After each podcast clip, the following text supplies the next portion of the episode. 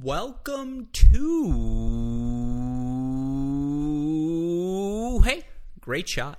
This is the Great Shot Podcast, a Crack Racketean Tennis Channel Podcast Network production. My name is Alex Gruskin. If it's a Monday, you know what we're doing on this show. Our first ATP Challenger centric podcast of the 2022 season, brought to you by Crack Rackets contributors Damian Kust and Jakob Barbaro. On today's show, they preview the first week of the 2022 ATP Challenger season, discussing the logistical challenges for all of us of watching any tennis in Australia. They also discuss what they'll be watching most closely at this week's four ATP Challenger events and so much more. It is another fantastic episode that I know all of you listeners are going to enjoy. Of course, before we get to that episode, I just have to say Happy New Year to all of you listeners. We are immensely grateful for all of the support you showed us in 2021. We hope you'll stick with us here in 2022 as we have so many fun things planned throughout the course of the tennis season. Of course, if you missed any of our off-season coverage, you can catch up on it all on our website, crackrackets.com. Of course, on our mini break podcast this weekend, Jamie McDonald joined me for our final off-season podcast of the year, talking about our most intriguing players entering this season. Of course, Gil Gross joined me on Sunday to preview this week's ATP Cup as the ATP Tour resumes action this week. Of course, we've got WTA events happening in Australia as well. All of that action covered over on the Mini Break podcast feed. In case you miss out on any of the matches, you can find all of those episodes, of course, as well on our website, crackrackets.com. But you didn't come here to hear the plugs. You came here to hear some ATP Challenger analysis. So without further ado, let's get to it. Another ATP Challenger centric episode from Crack Rackets contributors Damian Kust and Jakob Barbaro.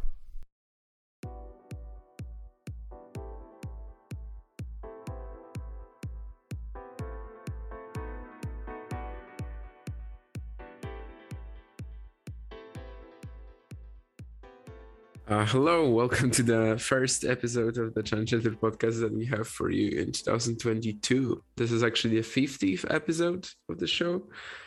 I, I don't know if we have anything to say on that on that occasion. Um, I think we already sort of did that in in the 49th that very very long one today is going to be a lot of a lot shorter because we only have to preview well actually four events but just the previews this time um yeah so how excited are you to to start doing this again? And uh, going back to australia you know since the pandemic we never uh, we never had the chance to to watch an australian or even an east asian e- event. Yeah i mean it's it's like it's never left tennis. Obviously the the break was very very short. Uh almost no break at all uh essentially but it's certainly exciting to to have challengers back. Um, when it comes to those two other events, like I mean, ATP Cup, frankly, I don't really care about it that much. Uh, to be entirely honest, especially when you know they, they have uh, the whole the whole setup of it. I think I think is a bit weird, but anyway, uh, yeah, challengers very exciting to be back in Australia with challengers. Lots of wild cards that I that are new to me that I haven't seen before because obviously we've had a couple of years away. Some familiar names that I'm sure we will talk about. Yeah, I'm very excited. And how it is for you, you know, when it comes to the time zone?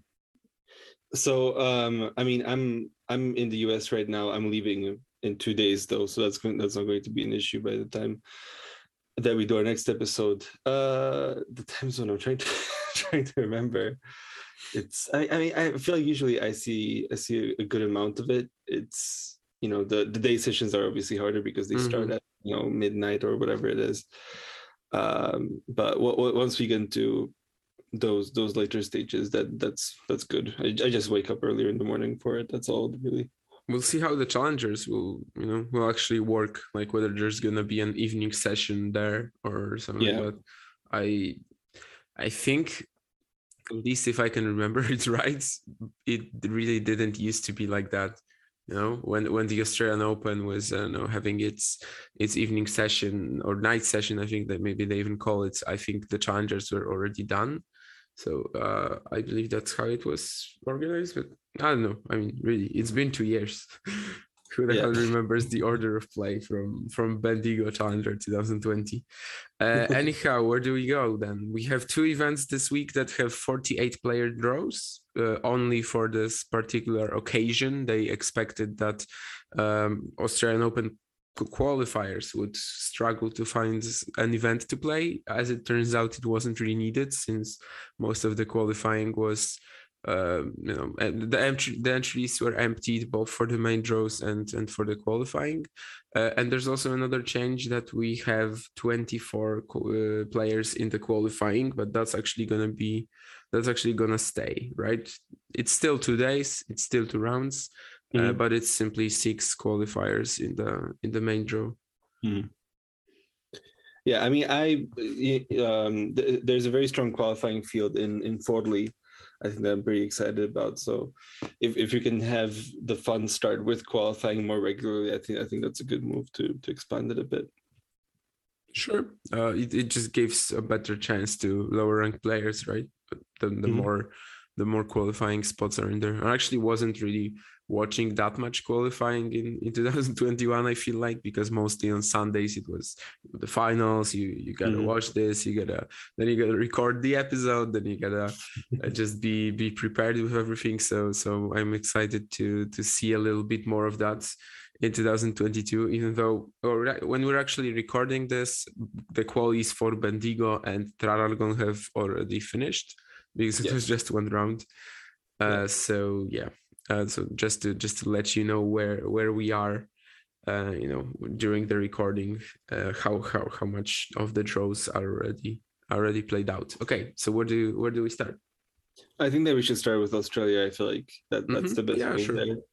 Uh, let's start in Traralgon, where we have, as you said, um, 48 players in the draw. Uh, it's Challenger 80. The top seed is Gilles Simon, who is, I think, looking for some Challenger redemption after last year. He he struggled, I think, quite mightily in, in quite a few tournaments. So he starts with a bye here and then either faces Tobias Kamke or Tim van Rijthoven. So he gets the heat right from the start. It's going to be a difficult match for him, I think, probably against Van Rijthoven. Then we have Sachko playing Tirante, which I think is an interesting matchup. Winner facing Geoffrey Blancaneaux. Uh, then we have the 12th seed Jesper de Jong playing either Dominic Stephan Stricker or David uh, Sharan, who qualified, usually a doubles player, but made it through here. We also have Ernest Gulbis from qualifying playing Go Soeda. And the winner of that faces Jeffrey John Wolf, the seventh seed, which I think Gulbis Wolf. We already have some very exciting matchups here, potentially in the second round. Um, then we have fourth seed Tomas Machac with a bye playing Jacob Bills or Harold Mayot. Um, then we've got Akira Santillan playing Lukáš Rosol. Uh, Rosol still around, interestingly enough. Um, yeah, he, he's here. Uh, he's got Santillan and then either, uh, yeah, not either. It's Juan Pablo Ficovich. There is no either. He's got a bye. Um, next section, we have Mikhail Kukushkin, eighth seed, playing uh, either Watanuki or Jeremy Jin in the second round. Uh, potentially in the in, in the next round, he will have Marc Andrea Hüsler, the ninth uh, the ninth seed, who has a bye. Then he plays uh, Dane Sweeney or Federico Ferreira Silva. Uh, next section, we have Mitchell Krueger, sixth seed, playing either Peniston or Skatov, two guys who we saw a lot last year.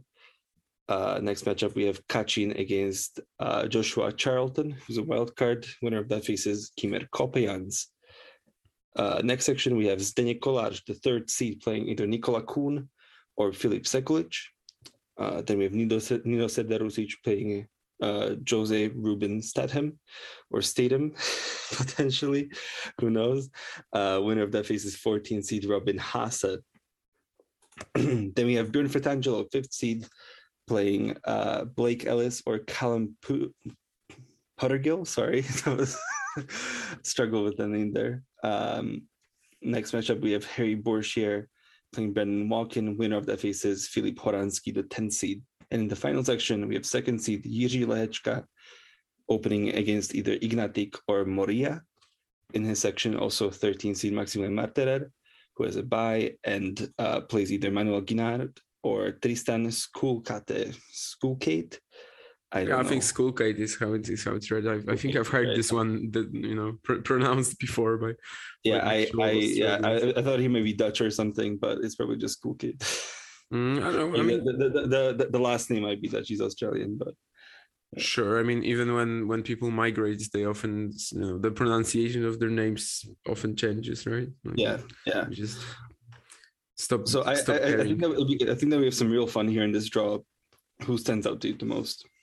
Yeah, it's it's it's pretty funny because you know it's still a very high quality draw, but because the empty the entry list was almost emptied, we still got like you know the the alternate Brandon Walkin is nine nine hundred thirty first in the in the ATP rankings, but like the top of the draw is is obviously excellent. Most of these guys who are gonna play are gonna play challenger um, challenger qualies, Australian Open qualifying next week.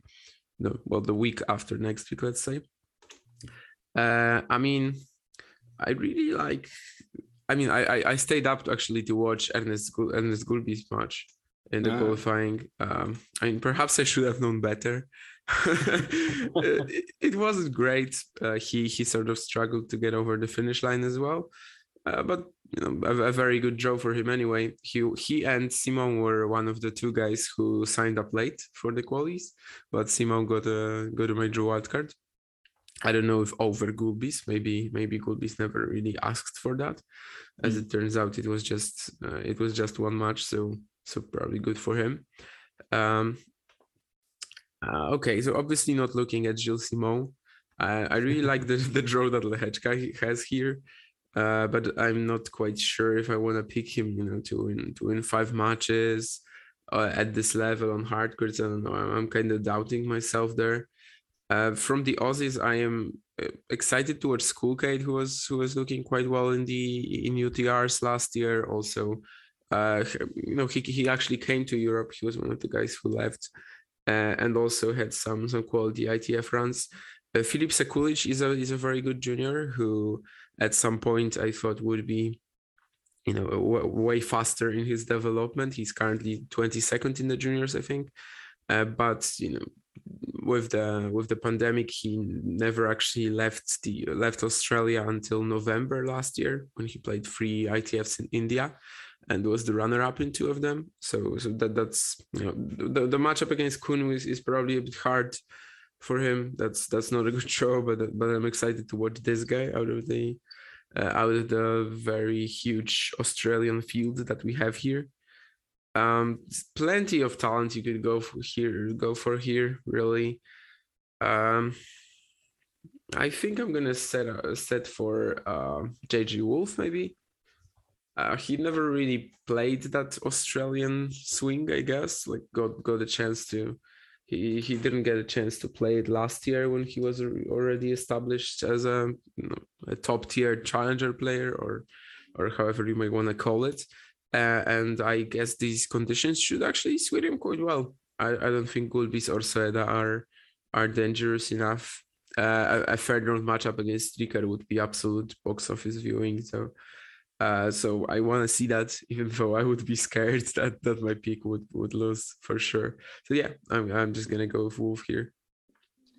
Yeah, Wolf is somebody definitely I've, I've thought about. Um, I like his section a lot when it comes to watchability. I think it's going to be quite fun to watch those matchups as they as they develop. Uh, but I don't like it for for him. I don't think it's a very easy one. With you know, Gulbis obviously isn't what he used to be, but he can still have a day. Uh, Stake is exciting day on. I think could pull off an upset. Uh, so I'm not super confident in that for you. Sorry, I, I quite like uh, Tomas Machac's uh, section, but actually decided to go for the other Czech, his doubles partner in this tournament, Jiří Lehečka, um, who, yeah, as, as you mentioned, I mean, I, I'm, I'm not super concerned about it. I, I like his section a lot. Uh, potentially Fratangelo in the quarters, I think I could be a little worried about, but I mean, of, of the guys in this draw, I think that it's it's a quite straightforward first couple of rounds, maybe. Well, first round, and then Marterer. Well, we'll see. But yes, Lehečka, my pick. Sometimes I, I I just don't understand myself. Like for for the past don't know six months or so, whenever someone asks me who's like the next challenger player to to break through, I'm I'm always saying Jiří Lehečka and hyping him up, and then I just don't pick him. Whatever, I don't know. Maybe maybe he's gonna pay off. Who who uh, no, who knows? Uh, you mentioned the doubles there. Is there is there some pair that that stands out for you? I mean, this is a a bigger draw than Traralgon, right? Uh, I mean, Yeah, they- Bendigo, then Bendigo, of course. Yeah, they, they they filled it up more. It's, it's it's a lot of guys that I don't think usually play together, hmm but because they're there, they want to get matches. They want to get used to the conditions. I think so. We do have like uh, Lehečka and Machac, which I think is the most exciting. Um, we have a little bit of Fratangelo and Kruger, um, where uh, Hüsler and Stricker are playing together, the Swiss guys. Um, yeah, and, and and some other you know more. I don't know about random pairings, but Blancaneaux and Coppejans. I don't think that they've played together before. Uh, I'm not sure about that actually, but uh, yeah, I mean it's it's a lot of singles guys and doubles more than we're used to. I think. Yeah, there was a there was a lot of on-site uh, signups from what I saw. Kuhn Skatov is is a quite interesting pair as well. Uh, I, I I I'm pretty sure. I mean, I would bet on on the fact that they never played before, but Yeah, yeah. Uh, okay, so do we go to Bendigo now then? Uh, not, Yes, yeah, Bendigo. Yeah, I'm, I'm mixing up these two events already. I, I just I just never even had uh, you know a clue had the clue like which one we just did, and I I watched Gulbis t- tonight. So I mean, yeah, it's gonna be like that the whole week for me for sure. I, I'm just gonna randomly you know sit in my sit in my room and then think, hmm, uh, I would love to see a match between uh, Lehečka and Zizou Bergs, and then realize they're not even in the same different event. draws, different draws. Yeah, Yeah. Um, in the Bendigo draw, the top seed uh, is Nikola Mil- Milojevic, obviously with a bye. It's also a 48 draw. He plays either Bahinget or Safwat. Then we have Omar Jasika, who I wanted to speak a little bit about because obviously he's back from his ban. He was quite good in, in UTRs last year. He, he went 34 and, thir- uh, and 13, which I mean, obviously the, the quality of opposition there is is varying. Um, but but he, he did play a lot of tennis despite not playing any professional tennis. Uh, Jasika has Franco Agamenone to start, and then and then uh, Renzo Olivo if he wins uh, in the second round. Next section we have Stefan Kozlov, seventh seed, playing Flavio Cobolli uh, or Aaron Addison, uh, a qualifier. Then we have Passage and Fancutt. Uh, winner faces Dmitry Popko. Next section we've got Quentin Halys, sub four seed, playing either Michael Moore or Mikael Torpegaard. Then we have Matthias Borg playing Muerani Bozige. Uh, winner of that is Daniel Masur. Next section, we've got Damir Dzumhur, six seed, playing uh, Thomas Fabbiano or Dane Kelly. Uh, next up, we have Filippo Baldi uh, or Nicolas Kicker facing Enzo Couacaud. Next section, we've got Salvatore Caruso facing Alexandre Muller or James McCabe, uh, wild card. Then we have Gastao Elias. Uh, he's written here as playing a qualifier. Who's who's Elias playing? Cody Pearson. Yes, yeah. So uh, the winner of that face is Blaž Rola. Next section, very interesting. I think we have Hugo Grenier uh, playing either Justino or Li Tu. Um, we also have Yaroslav Pospišil in the draw who qualified uh, without playing. Yeah, actually got a, qual- a bye in his one qualifying round, and he faces uh, Matthew Christopher Romios a wild card, or uh, then Zizou Bergs if he if he makes that uh, if he gets that win in the first round. Next section we have Ernesto Escobedo with a bye playing Trungelliti or Moroni. Then we've got Ugo Carabelli playing Uchiyama. Winner faces Jason Jung. Lots of familiar names in that one. And then we have second seed Cem Ilkel with a bye playing Bemelmans or Kopriva. Uh, also in the section, Dimitar Kuzmanov facing Facundo Mena or Matthew Dellavedova. Who jumps up to who's, who are your favorites in this draw? Yeah. Uh, Pospisil is obviously there because of his, you know, coaching arrangement with Kopriva, Yeah. but it's still fun to see him, and he is he's even playing doubles with Cody Pearson as well. So that's gonna be uh, that's gonna be quite interesting. I I you know I would have expected him to be playing with Vit, but he's actually with uh, Chamilka. Uh, but anyhow, uh, I I am looking at Stefan Kozlov to go for this like American double. I think they're also in the very same section, right? The the the, the seventh seed was was it? I think so. Uh, yes, yeah. Yeah, I that, that that's my initial thought. But in in the meantime, uh, I think Jasika's winless rec- winless record at the UTRs, like when I was looking at the opposition, like pretty much every single I don't want to say decent player, but the very best players there, like Li Tu, Kokinakis, Kate, um, I don't know, Kelly probably counts, uh, Sweeney counts for sure. Uh, he was like 09 or 08 against them combined. Mm. So I, I'm, I'm not really expecting much, you know, the, these these UTR results just that wasn't was weren't that convincing when you when you look at the opposition. Agamenone is a decent draw, I guess. I think before last season, Agamenone played like had like a two year break from playing on hard courts, but on the ITF tour, it, it, he was pretty good last year.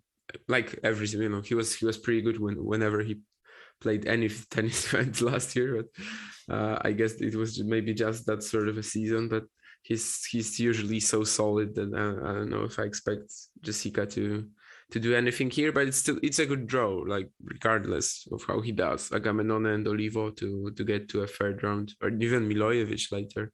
That that's a very good draw for him. But I don't know how much we can actually expect from him. Uh, after the cocaine ban, he actually had a chance to play one match on the ITF tour in March 2020 uh, lost it on grass actually in, in Australia. So so it's been it's been a while since we since we've seen him yeah. in a in a pro event. And V2 also he actually plays his just his second challenger ever. Uh, the first one was in 2014, I believe, in Australia, and he lost a qualifying match 2 6 0 6 to a very interesting opponent. And if you haven't checked it, you're never going to guess it. I, I haven't actually seen that, no. Alexander Zverev. wow, that's uh, unexpected for sure yeah, yeah, if you if if, if you, um, you know, some of the listeners don't don't remember Li Tu was actually well he retired at, at the age of 17 uh, in, in 2014 he started coaching then through playing UTR events he he was so basically he was so good in them that the organizers of uh, the ATP 250 in Melbourne and the Australian Open decided to give him major wildcards he lost both of the, both of these matches to to Pedro Sousa and Feliciano Lopez, but looked quite competitive, especially in the in the Lopez one. And then around July last year, he decided to leave Australia, travel to Europe, uh, won four ITFs, including a 25k, and is certainly looking like someone who should be still rising. He's 500 and something right now I, I think before he before he retired, he never broke the top one, the top one thousand. So, you know, never never stop dreaming. It, can actually happen. Uh, yeah, and coming back to to who I think could win this, I think Stefan Kozlov is a very very solid pick. I don't know yet if it's gonna be all seven seeds for me. I don't know who's the seventh seed uh, in Forli or Buenos Aires. I'm gonna see it in a while. Uh, but but yeah, I'm gonna go with Stefan Kozlov. The the improvements he's made last year were uh, were truly convincing that maybe right now he's he, he's also in a better space mentally and that he can he can still achieve some big stuff in this sport. And the draw isn't i mean for a hardcore challenger i think this draw to reach the semis is you know one one of the weaker ones you could expect for for Kozlov. So so that's what i'm gonna go for yeah, Kozlov. I, it feels like a cliche because I say this every time with your pick, but the, he was somebody also in my mind uh, to pick here. But I have gone a, a different route here. Uh, I, was, I was considering, you know, I consider everybody in the draw, or at least almost everybody. And I've decided to go for an old classic of mine. I've decided to go for Hugo Grenier, um, who I mean, he he does face Li Tu potentially in the second round, uh, which is not ideal. As you said, he's a guy in great form last year on, on the ITF circuit. Zizou Bergs, the round after, also probably not amazing uh, if he comes in with, you know, a new fire. Uh, but Grenier, you know, last time we, we saw him, he he won a challenger.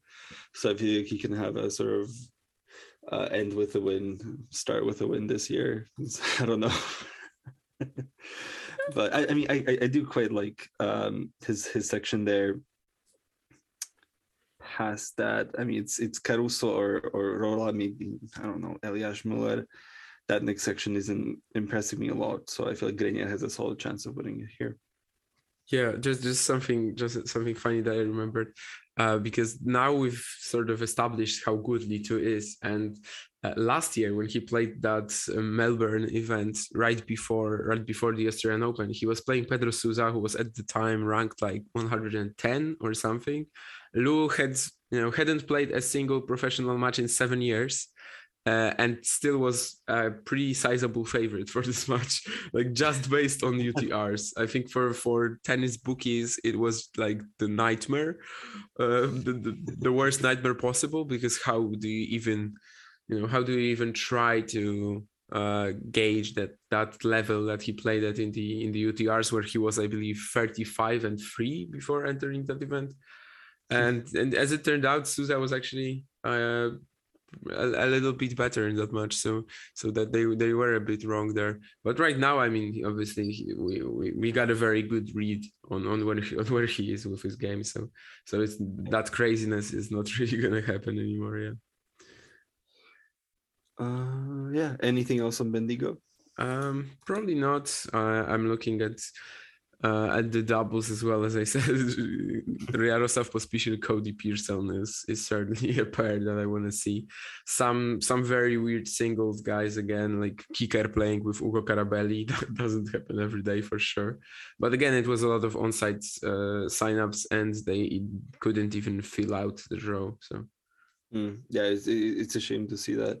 But let's move on to Buenos Aires, which I have next on the list here where we have top seed uh, Guido Andreozzi facing a qualifier. Uh, we don't have qualifiers in these draws yet for Buenos Aires and Forli. Um, but if he wins that, he faces Valerio Abellán or another qualifier. Also in the section, six seed Carlos Gimeno Valero facing Alejo Lorenzo Lingua Lavayen. Uh, winner of that faces Roman Andres Burruchaga or Juan Manuel Lacerna. Next section, we have third seed Genaro Alberto Olivieri against Nicolas Moreno de Alboran, who I noticed that he switched to American. Uh, he's, rep- he's representing the US now. Um, winner of that faces Gonzalo Villanueva or qualifier. Uh, also in the section, Mariano Navone playing a fellow Mariano, Kestelboim, uh, for an opportunity to face Facundo Diaz Acosta or Lautaro Midon in the next round. In the third section, we have Gonzalo Lama, the fourth seed, playing Matias Franco Descote, winner faces Juan Bautista Torres or Strong Kirchheimer, which is still one of my favorite names in tennis, mm-hmm. I think. uh, also in the section is Luciano Darderi as the eighth seed, uh, winner of that. Uh, he, he plays a qualifier and then um, what, uh, uh, Jose Vidal Azorin or another qualifier. In the final section, we have an absolute bomb of a matchup between Santiago Fa Rodriguez Taverna and Mats Rosenkranz, who is a, very surprising inclusion for me in this tournament. I wasn't expecting to see him here. Uh, winner faces Juan Pablo Paz or qualifier. Then we have fifth seed Hernan Casanova playing Facundo Juarez. Winner of that faces Daniel Dutra, Dutra da Silva or Noah Rubin, who I wasn't really expecting, but make, makes more sense to me than Rosenkranz. Uh, also, Casanova has a 6 0 head to head over Juarez um, which should tell us about which which way that may that, that match should go. Uh, as far as qualifying, um, we have Wilson Leite. I think that he's somebody who stands out, top seed. Uh, anybody else stand out to you from qualifying or main drop? No, probably not really from the qualifying. The, the entries went kind of deep here as well. Uh, Rosenkranz, I mean, what the hell is he doing here? Why do you travel to South America? yeah, I mean, the draw is gonna be weaker than in Forli, so maybe maybe it makes yeah. sense, but probably not. I mean, his game is like the the least uh translatable to clay courts I I I could think of probably. But then again, I mean, Noah Rubin surprised me too. He had such a you know such an awful 2021 campaign. For the most part he he never really got to play much besides i think besides utrs he he actually won just one match.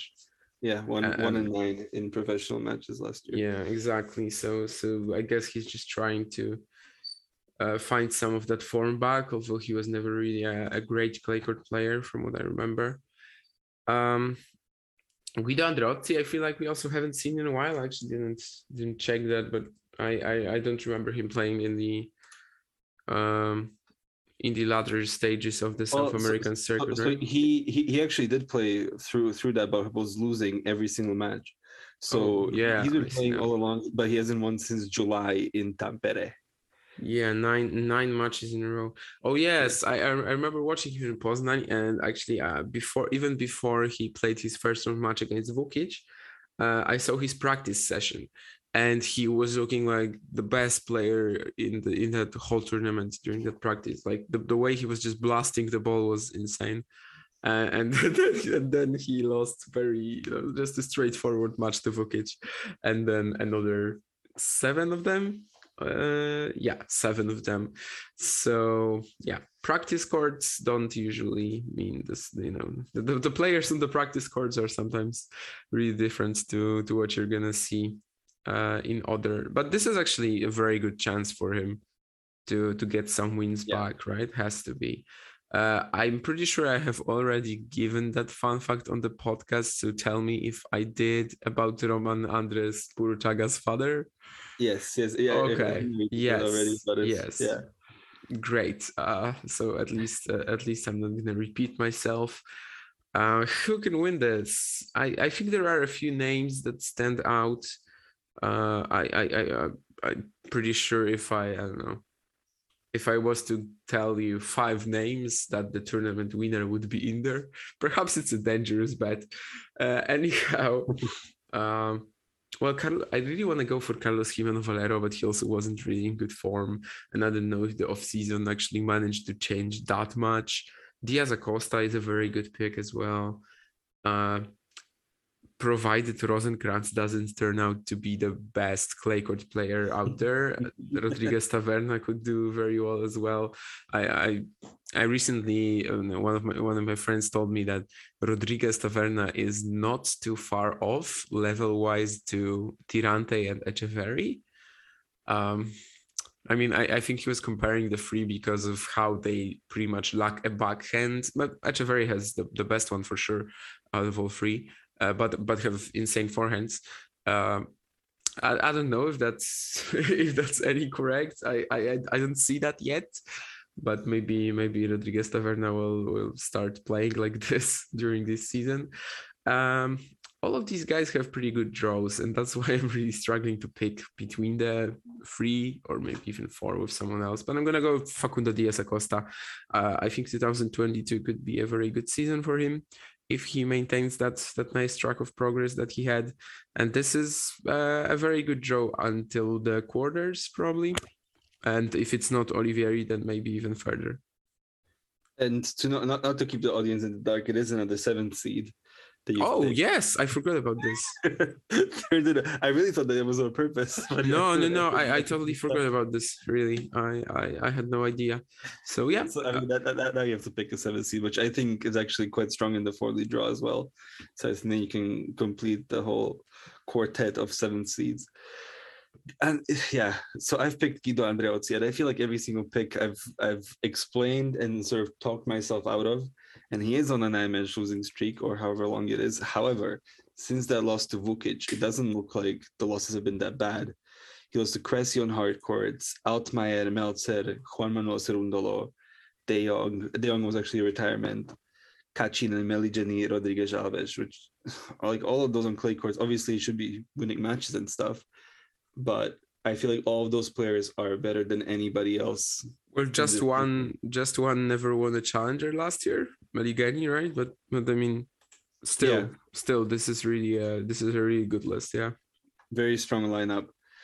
Uh, and obviously, I'm I'm sort of picking since that Vukic loss because before that it was Vukic and Otto Virtanen, which are quite worse losses um, on on clay court. But I still feel like he has such a great chance to play himself into form against the qualifier, then Aboyano another qualifier before he potentially faces Gimeno Valero.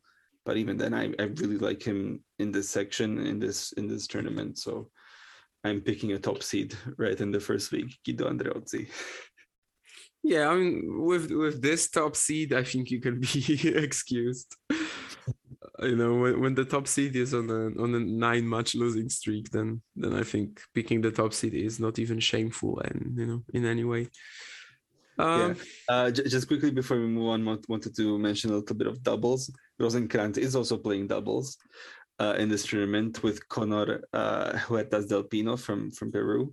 Uh, Ruben and Kirchheimer are playing doubles together as the two Americans. Well, also Moreno de Alboran is also American, uh, and he plays with Gonzalo Lama. Andreozzi is playing with Lipovsek Puches. It's it's. I think it's going to be a low key interesting doubles draw in Buenos Aires. I guess we should just. I mean, I'm just looking at um, Rosenkranz's stats in his career, and I mean, he played most of his matches on clay courts. You know, 200 of them compared to about a hundred about, about 200 on uh, both uh, you know combined on hard courts and indoors but uh, but still a little bit less. And i mean i can't really remember how he plays on i mean i i can probably imagine how much rosenkranz plays on on the clay courts like it's it's not hard to guess. Yeah. it's not it's not hard to guess how he plays on this but I mean, the results haven't been that bad. So maybe we're actually gonna be really surprised with how he does how he does here. Although the trip to Buenos Aires is still pretty surprising when there's uh, when there's an event in Forli, pretty much yeah, right it, around. It is weird. I mean, playing most of his like most of his tennis on clay it, it, would explain why why it took until he was 23 for for a breakout like he had last year. I would argue that probably Lukas Lacko also played a lot of his early career matches on clay because it's about availability, and that's a guy who during his peak would skip almost the entire clay season to go play challengers in China and stuff like that. Even when he was in the top 100, I I, I feel like it was more about the opportunity because I, I, feel like that's not incorrect in the in the case of Lacko. Uh, like from what I see, he played 184 clay court matches. This could be there could be some Bundesliga in there, but I think maybe. I, I I'm not gonna count. Uh, you know, I'm not gonna count it right now, but I think about 160 150 of them are between 2004 and 2008 yeah, very early in his career. Yeah. Um, so I, I, feel like this might be the Rosenkranz uh, case. I don't think I, I think that we're still going to be most excited for him on indoor hard as opposed to Buenos Aires. So, yep. but yeah, I mean, clearly, clearly he he must be able to move on the surface and stuff. It's not like. Mm-hmm. When, when you have players who've never played on clay before, yeah. not gonna be a Bernard Tomic here, or yeah, I don't know. Tomic. Um, anyway, should we move on to Forli? Yep.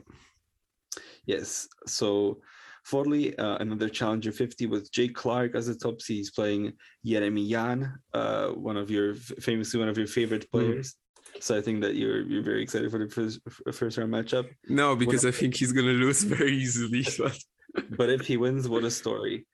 Um, winner of that faces Aidan McHugh or Lorenzo uh, Angelini who's actually I don't think I've seen this wild card before in Italian. Uh, yeah, because he's like, is this the one? Is this the guy that's like super young? I think it is. Uh, 15. Yeah, my God, born in 2006. Yeah, so we'll see how that goes for him. And then we have seventh seed Zsombor Piros playing uh, Louis Wessels in the first round. Winner of that faces Viola or qualifier. Next section, we have Tung-Lin Wu playing a qualifier, then either playing uh, Michael Hertz or qualifier. We also have six seed Goncalo Oliveira playing a qualifier, who also then plays either Francesco Forti or another qualifier. So we've got four of those right in that one section. In the third section, we have third seed Christian Harrison, who's chosen to to come down to Europe to, to start a season. Plays Riccardo Bonadio, which I think is actually probably pretty tough first round. Uh, winner of that faces Alexei Vatutin or Nick Chappell. We also have eighth seed Evan Furness playing uh, Nerman Fatic. Uh, winner of that faces Luca Nardi or Lucas Catarina. In the final section, we have Cedrik Marcel Stebe, uh, who's playing a qualifier. Winner of that faces Julian Lenz, or I, I, I have Kazor written here, but I saw that he withdrew. So I think they got an alternate or something. yeah, it's uh, Xu, the you know you you Xu Xu or however. yes, yeah. Yeah. Uh, then we have fifth seed Alexander Ritschard playing Luca Potenza and Zhizhen Zhang uh, starting in Forlì against Stefano Napolitano, who who's who was the wild card last year, who just wouldn't go away. was horrible. But two and seventeen last year. What a nightmare. Um, so I, I guess a good start for for Zhang to to get a season started here in Forlì. Uh, what do you make of the tournament? Uh, are you excited? Of course, uh, Zhang hasn't played since, since Hamburg, so he kind of needs that helping hand at the very Yeah. beginning. Uh, yeah, there, there's a, there's a lot more quality here than in Buenos Aires. Probably the most exciting challenger this week, but you know it's a stretch. If if some of you just uh, you know enjoy the mm, you know some of the higher end of challengers, then you're probably gonna gonna like Bendigo and Traralgon more maybe I just uh, like Forlì more as well because I you know the time zone is to be normal for me. Friendlier, Uh, yeah. But it might actually end, uh, end up uh, that after Bendigo and Traralgon and the main tour events, I might have to catch up on some sleep and then Forlì will be hampered. I don't know. Uh, we're gonna see. Um, yes, the seventh seed is Zsombor Piros. Um, I'm not overly thrilled about this, but it's not the end of the world. I guess I can just do that for for the challenge. Uh, otherwise, I would be going maybe Alexander Ritschard, uh, but Nardi maybe has a a really like off meta pick. Uh, but now, I mean, uh, I I gotta do it. Uh, if I went for the seven seats three times without actually wanting that, I think I can go with Zsombor Piros. Yeah, the quality draw is a lot better than in than in Buenos Aires as well. Uh, I'm I'm curious how uh, Cesare Carpano and Pietro Buscaglione will look because the, the Italians have been giving these wildcards to pretty much kids for a while now. yeah, like uh, I, I- see that Lorenzo Angelini actually played two challenger qualifyings last year. Uh, I, I I didn't remember that either. He won four games against Tirante in Forli, and two games against Vatutin in Forli. So I guess he's from Forli. Uh, but back in 2014, I can't remember what was the the Italian event, but probably Forli as well. I, I I'm guessing. Uh, what did I say back in 2020? Right? I, I think you said 2014. Yeah, because I was thinking of an, of a different number. Never mind. In 2020, they gave these wildcards to Buscaglione and Carpano, who were 14 at the time, and they I think they both lost like 6-0, 6-0. Uh, and then they definitely lost 6-0, 6-0 in doubles. So it's an interesting strategy. I, I I'm I'm certainly curious to see how their progress has uh, you know, has went since then. Elmar Ejupovic is a is a qualifier. I'm certainly looking at. We we sort of mentioned in in Maia uh, at the at the end of last year that he's got some huge ceiling, but hasn't really been able to tie it together. Haven't seen Adrian Andreev do well in a while, which which could be a, a another good story from the from the qualifying. Anyhow, yeah. As as for my pick, I am gonna stick with Zsombor Piros the top half seems a lot weaker with all the qualifiers although you know the, the this qualifying draw actually, actually has a lot of players who could do who could do well in the main event yes as you as you mentioned i am a big fan of jeremy Jahn. his one-handed backhand is is one of my favorite shots but he really hasn't done well in a while. And and i think he's just gonna go down. Not really gonna go down because no one is gonna remember him besides me but uh, I mean, he's for me, he's gonna go down as one of the uh, real wasted talents, and that mostly due to injuries. I think he's had two seasons in his career where he didn't play at all, uh, or, or maybe didn't uh, play like one once or twice, but couldn't really do much because of because of the injuries. And uh, yeah, last year he went two and thirteen uh, in across all events. So so yeah, uh, uh, that actually includes one Bundesliga match. So so two and twelve professionally, with the only wins being over Petros Tsitsipas and Ariel Kader. Yeah, I was about to mention it. I Wow. up. Yeah. yeah so so as i said i mean I, I cannot really expect much after after a very tough couple of seasons already so Yeah, I mean, I was surprised to hear you say that you weren't excited for for Jean Piros or, or or to pick him as a seven C because I picked him mm-hmm. right away with no restrictions. Uh, Jean Piros. I mean, yeah, the, the, the, he has Jay Clarke in his section. Maybe Aidan McHugh can be dangerous, but I feel like that section below him, it will fill up with the qualifiers. Uh, who aren't as easy as the other tournaments, but I feel like still he he's one of the people I'm more I'm the most excited about. Ritschard, you mentioned, I think is also a strong candidate with this section. Should make it to the semis, um, but we'll see what happens. Yeah, we've we've both picked Piros here, um, and I'm very excited about that. Yeah, at least I'm not gonna lose points on on going for that uh, for that seven seed challenge. But yeah, I mean, looking at it once again, I I I think you're right that I sort of underestimated that pick. Um, other than, I mean, I'm not really considering Jay Clarke as a serious candidate for a run as well. But then again, really, the top half, at least before the qualifiers enter, looks so much weaker than that Piros could certainly make the finals easily. Yeah, Aidan McHugh is quite interesting as well. We've mostly seen him in the states, but indoor conditions in Europe should be just as beneficial for him, right? Mm. Yeah. Um. Yeah. Anything else from from Forli? Yeah, also the the best quality doubles draw. Uh, yes, of, of the lot. Yeah, Doumbia Reboul again. Uh, you know, just a, a, couple of pairs that actually signed up uh, the week before done on site. Uh, and yeah they're probably going to be one of the favorites to win like manaf of matuszewski or dustin brown with julian lenz as well. Yeah. That, that's a very good pairing. Yeah we, we as you said we, we get more dustin brown here. We also have christian harrison with uh Marcel Stebe. Um, who, who else teamed up? Uh, Jay Clarke and Aidan McHugh, the the British guys. So some some very interesting singles players playing playing doubles. Yep. Uh, yeah, I guess that's what we're gonna finish at. Oh no, actually, let's do the uh, match of the weekend, upset of the week section. yeah a corny joke at uh at 9 a.m is what i love. Anyhow uh yeah we're gonna see you guys in a week's time to discuss bendigo bendigo oh i combined bendigo and traralgon. That was that was insane. Bendigo traralgon uh, forli and buenos aires. Uh i can't remember how many events we have next week but i guess we're also well that depends on when the draw comes out but we might also have uh, Australian Open qualies to talk about. But that yeah, that depends on when the draw for that goes out actually. Yeah. But next week we're only gonna have Forli and Blumenau in Brazil, from what I see. You know yes. that that that's because of the qualies, obviously.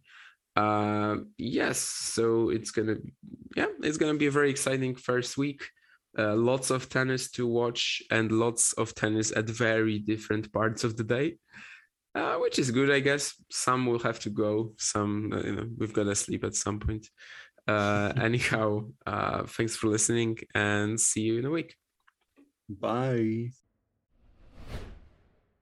Hope all of you enjoyed another ATP Challenger centric episode from host Damian Kust and Jakob Bobro. I'm going to continue this tradition here in the 2022 season. I say it every episode, but sincerely, you are not going to find two people who are more closely tied to the ATP Challenger beat following the action week in, week out to provide all of you listeners with the sort of information we know you all deserve. A huge thank you to them, as always, for taking the time to contribute to this show. Of course, if you want to hear more from Damian, you can hop over to the Mini Break podcast feed. He joined me last week to talk about his top 50 prospects born 1999 or later entering this 2022 season. Of course, there were rules to get on his top 50 prospect list. We broke down those rules and then, of course, named some of the players we found most intriguing entering this season. Again, that episode available over on the Mini Break podcast feed. You can also find that episode on our website, crackedracquets.com. And I promise you all expect expect more from Damian, expect more from Jakob